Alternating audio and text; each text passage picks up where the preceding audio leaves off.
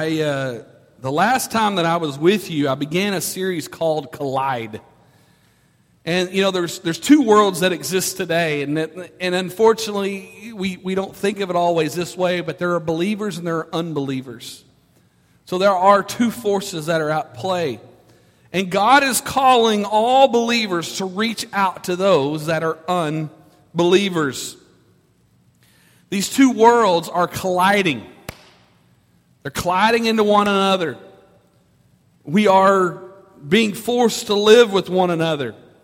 We, we have to, as believers, we have to find ways that we can love and reach out to those that don't believe. God wants us, in order to understand this, God wants us to be transformed. Listen to that word into a person that God wants us to be. Amen? So, my text today, I'm going to be in one verse Romans chapter 12, verse 2. And I'm going to read this to you.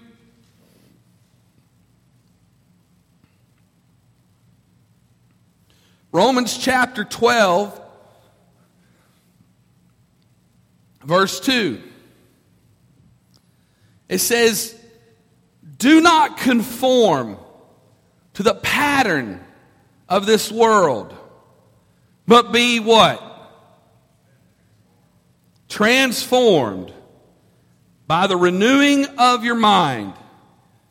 Then you'll be able to test and approve what God's will is, His good, pleasing, and perfect will. So today, I want you to think about something as I break down this verse, okay? Jesus gave up his life so that you and I could have abundant life. This is something that we have to grasp, we have to get a hold of. Jesus didn't just die to die. Do we understand that? Jesus didn't just go to the cross and suffer on that cross just because he said, you know what, I think I want to just go and die on a cross. Why not? That's not what Jesus did. Jesus had a plan, he had a purpose, he had a reasoning, and he came to die on a cross so that we could come be with him someday and have that abundant life. That's what he wants for us. And I've got proof for it. John chapter 10, verse 10 says, The thief does not come except to steal and to kill and to destroy. The thief here that he's referring to is the enemy, the devil, Satan. And then Jesus continues. He says, I have come that they may have life and that they may have it what? More abundantly. You see, Jesus don't want you just to have a good life. He wants you to have an abundant life. He wants you to have a, a life that's so great and so wonderful and so magnificent and so just. I mean, you just think of the what just think of the greatest thing that, that you may have enjoyed in your life. And that's what God wants you to have. He wants you to have an abundant life. His perfect will, his perfect flowing life.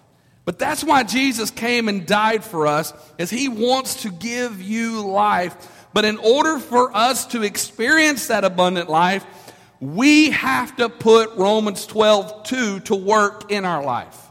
Okay? And so that's what we're going to talk about today. Let's read it one more time. Do not conform to the pattern of this world, but be what?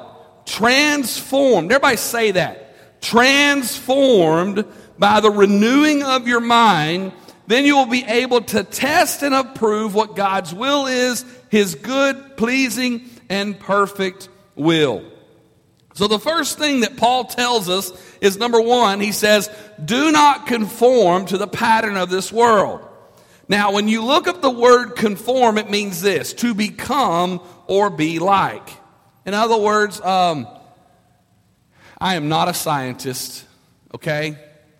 But I remember something in, in, in, in class that in biology, and, and any biology people here can help me. But I believe there's an amoeba, right?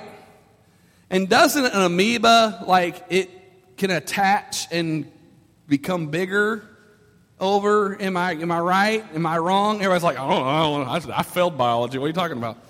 But an amoeba would attach itself, I guess, to another amoeba and they would become bigger. It would conform with one another, okay? So think about that. Conforming to the world, he, Paul says, do not conform. If you conform to the world, it means you become like the world, okay? And understand that that we as believers we want to separate ourselves from the world. You're saying but but we're supposed to reach out to unbelievers. Yes we are supposed to but we don't need to act like the world in order to reach the world. Does everybody understand me? We don't have to be like the world to reach the world. Now that doesn't mean that that we may not go uh, someplace to so that we can reach the world. It means that it means that you know it doesn't mean that we may not uh, have to do some things maybe in order to get their attention, but it doesn't mean that we have to be like the world, okay? So it's the Paul tells us do not conform to the world. Do not conform. In other words, do not become a part of the world. That's what he's saying to us. And it's important that we understand that. When we offer our entire selves to God, there is a change that should take place in our relation to the world. God is calling us to a different lifestyle than what the world offers with its behavior and customs. Believers are, are to live as citizens of a future world. God is preparing something great for all believers. Amen? What is it Jesus said? I'm going to leave. He told the disciples, I'm going to leave you and I'm going to prepare a place for you. That's what he's telling them. He's preparing something that's far greater than what we ever could imagine. There is something. People say, well, well what happens after you die? You see, the atheist believes that there's nothing that happens. You just, you just cease, you cease to exist.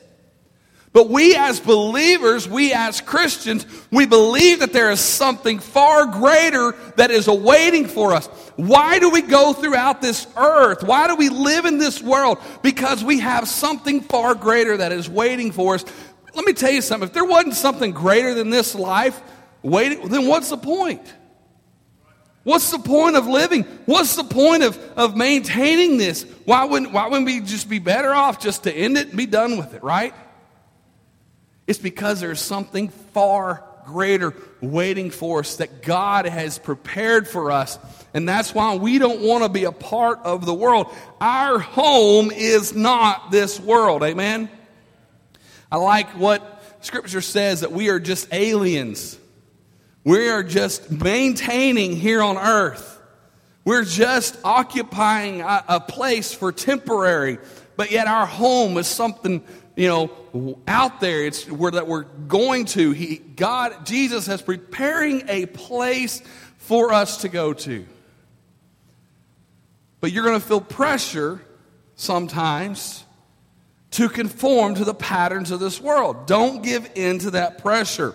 That's why it's so important that we live differently. It's important that we act differently.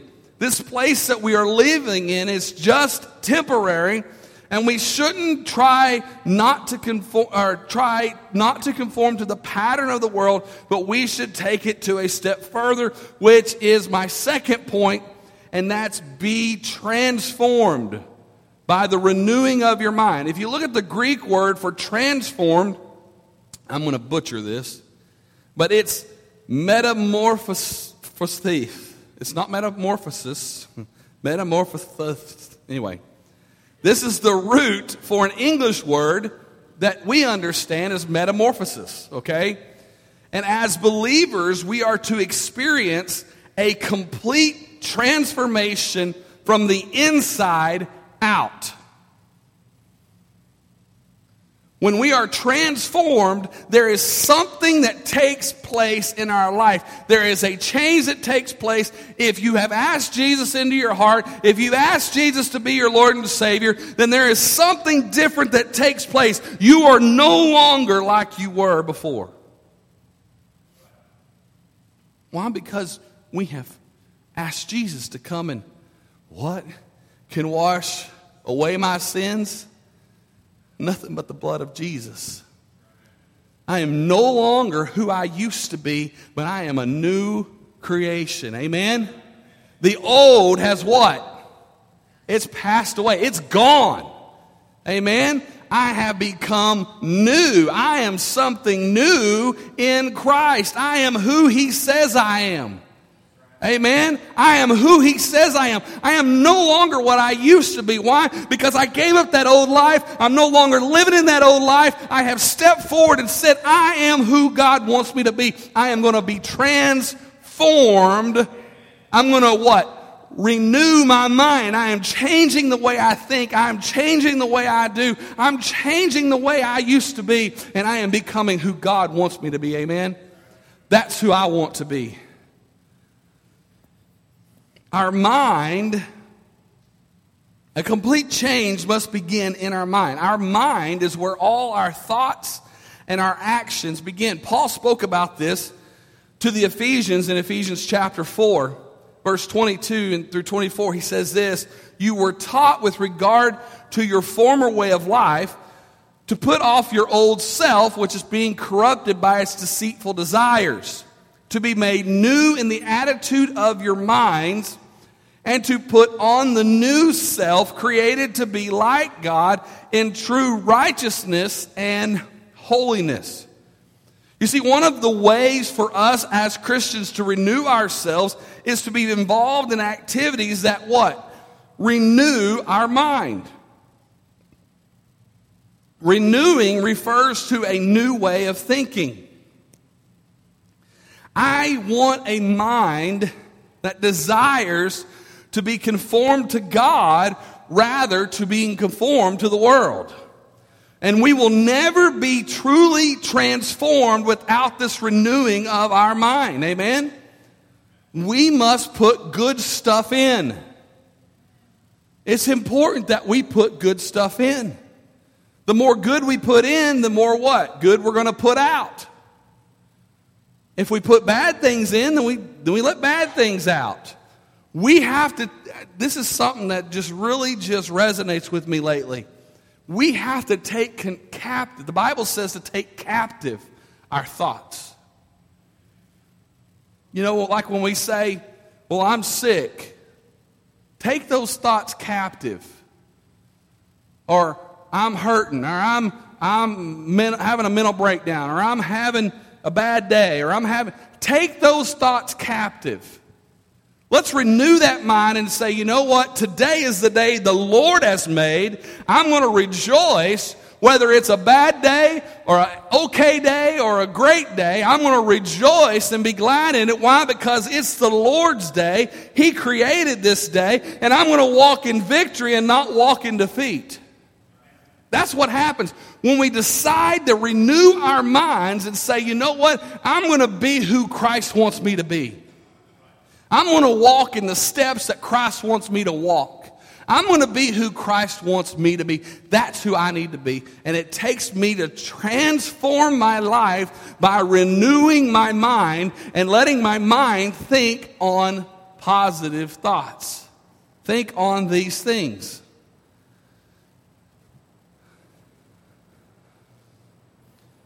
Hebrews chapter 4, verse 12 says, For the word of God is alive and active, sharper than any double edged sword. It penetrates even to dividing soul and spirit, joints and marrow. It judges the thoughts and attitudes of the heart. You need to put the Word of God into your mind. You understand? We have to know God's Word. As believers, we must make it a point to know God's Word. Know what He says. Know what He's telling us so that we can walk in it. How many times have you I, I can't tell you how many times that I can't that I go through my life, and as I'm say I'm in a situation, all of a sudden a scripture comes to me. And you know what? I can quote that scripture. You know, how many times, think about it, when you're in a situation and, you, and you're going through something, you're like, man, I just wish I had a word. I wish somebody could give me an encouraging word. You know what? If we take God's word and we plant it into our hearts, then guess what? There's the word that you need. There's an encouraging word that comes, and God is giving you that word so that you can walk in victory. Maybe you've been battling. Maybe you've been having strongholds come in against you. Then you can remember the scripture that says, No weapon formed against me shall what? Prosper, right? You remember these things. You understand these things. You know that what God's word says is that I'm more than a conqueror. Amen?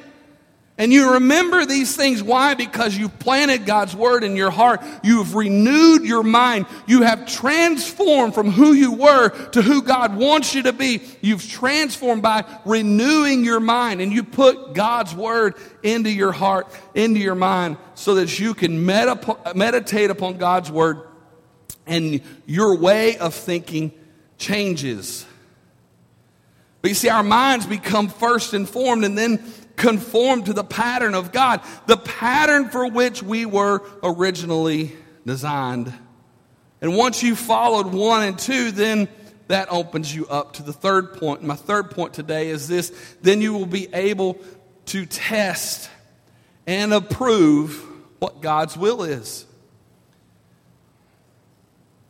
You see, when we have our minds transformed and we are becoming more like Christ every single day, then we want God's will. You see, not our own. I don't want my will, but I want God's will. And it's only when we are being transformed that we will be able to know and do and enjoy what God desires for us. Can I tell you this? Knowing God's will is it's not always easy, right? It's not always easy. Because if we had plans for our life, if we had things and we had it all, you ever, anybody here planner? Anybody here a planner? You know, like you want to plan everything. I, I, I, I like plan. I like having a plan. You know, like you go throughout your week. I'm gonna, I know I'm going to do this Monday, this Tuesday, this Wednesday, third. I'm just one of those, you know. And then there's those, some some people, some of you, you don't care because you just like to fly by the seat of your pants and case are all whatever happens, so be it, right? But there's some of us that we are planners and we want to plan everything out. And if you're like me, whenever you first, you know, started thinking, you know, I remember, you know, you're, you're, when you're finishing up your junior year, you start that senior year, then you start thinking about, man, what am I going to do with the rest of my life? What am I going to do the rest of my life? I want to be this or I want to be that. I want to do this for my career. And you start mapping it out and start planning things. And then all of a sudden, God says, nope. This is what you're going to do. But wait a second, God. I like this, this, this, and this. And God says, Yeah, but I want you to do this, this, this, and this. And God says, I want you to do my will. But God, what about my will? What about these things? He said, But wait a second. That day that you said, Come into my life,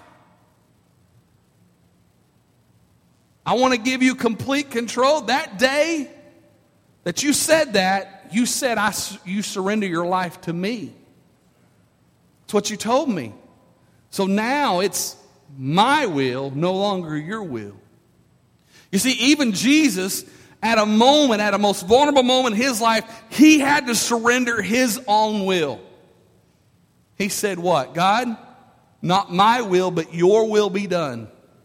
He surrendered. He gave up his life to fulfill the will of the Father.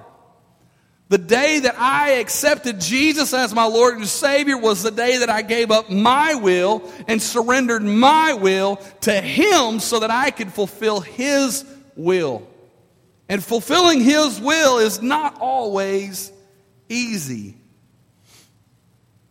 There are going to be times that God changes everything that you've planned for yourself. God will take you in a different direction than what you have planned. And of course, the only way that you're going to know what God's will for your life is, is by spending time with Him, reading His Word, having a conversation with Him. How much time, and I just want to ask you this, do we spend watching television each week? How much time do we spend running around each week do thing, doing things that doesn't really matter? They're just fun things that you like to do. How much time do we spend at work each week? And these are legitimate questions that we should ask ourselves. How much time do I spend reading or listening to God's Word? And how much time do I spend talking to God? And how much time do I spend on the things of God? If we want to know God's will, then we have to spend time with Him. And see, here's the thing that we don't just want to know God's will, but we want to know this. We want to know God's what? Good, pleasing, and perfect will. Number four. If you're to look in the Greek text, the three adjectives used here good, pleasing, and perfect they are used as nouns. You see, God's will is what is good. Amen? God's will is what is pleasing to God. God's will is what is perfect for each believer. And as we are being transformed and we're getting to know who God is and we begin doing God's will, that is when we discover that what God plans for us is good. What God plans for us is pleasing to Him. We make Him happy. Amen. And what God plans for us is perfect for us. Listen to me. Listen very carefully. God does not make mistakes. When He asks us to do something, it's perfect. We may not always understand it, but when He opens the door for us, then we need to step in and do what He's telling us to do. Amen? Why? Because He's opened a, door that is the good, it's pleasing, and it's perfect. And whenever He opens that door, we step in and we walk in. This morning, I want you to know that it's never too late to make a divine appointment with Christ. If you've not ever given your life over to Christ, then you need to do so today. Don't wait any longer. And I promise you that'll be the best decision that you have ever made. And if you have asked Jesus to be Lord of your life, then you need to work on that relationship. It doesn't matter how long you've served Christ. It doesn't matter if you've been a Christian for a year or you've been a Christian for 50 years. I believe there's always an, something that we can improve on. Amen? We can always draw closer to Him. We can always take that to the next step, to the next level, to the next whatever and we open up ourselves and we surrender and say, God, I want your good, pleasing, and perfect will. That's what I want. So, how do we do this as believers?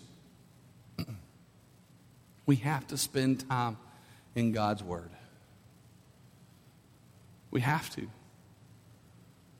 I don't care if it's just reading one verse a day. That's spending time in God's Word. I have it on my phone to where I get an alert about 8:30 every single morning with the verse of the day. You say, "Well, why?" Well, here's why. Because I want to read a scripture every single day. I want God's word going into my life. You say, "Yeah, but you're a pastor. You read the Bible all the time." Yeah, but there's a difference in studying for a, a message to deliver to you and having that personal time. We all need that personal time, with that time of devotion that we, that we make a part of our day, that we spend time reading God's Word, planting those seeds in our heart and in our life. Some people say, Well, I'll wait till I have more time. Can I tell you, you're never going to have more time than today? Why? Because tomorrow's going to happen. well, I guess I'll wait till tomorrow. I'll have more time tomorrow. And the next day will come, and the next day will come, and the next day will come. Take a time, take a moment and put God's word in your heart and in your life. Because there's going to come a time where you need that scripture to speak to you. And it's going to do something. It's going to penetrate. What is it? The Bible? It's sharper than a two edged sword. It's able to penetrate into your heart. It's important that we have God's Word. And we also need to spend time in prayer. Can I tell you that we are fighting a war? It's not a physical war. There is a spiritual war that is raging. And the only way that we can fight that battle is with prayer and fasting. That's it. We need to spend time with God. Amen. We need to not only spend time in His Word, but spend time on our knees, calling out to God, talking to God. We have to spend that time with Him. And then we need to spend time in worship and praise. We just need to spend time with the Father. Amen? Amen. Hallelujah. I want to ask if Kent would come and can we sing that song again, Nothing But the Blood of Jesus? There's just something about that song, something about the blood, amen? People say, oh, that's just, that, that's gross thinking about the blood. There's, sin's gross. So it took something maybe even more greater to conquer sin. And so there's nothing far greater than the blood of Jesus how it covers our sins. But can we, as a body of believers, maybe you're saying, you know, I love, I love God. Maybe you've asked Jesus into your heart. Maybe you're living for Him. I want us to stand and can we just sing this song one more time and make this our prayer today? What can wash away my sins? Nothing but the blood of Jesus.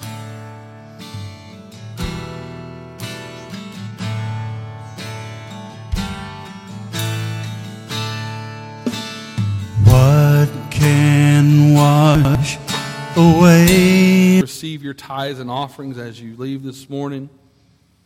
I just want to remind you um, there's something coming up July 17th for our men.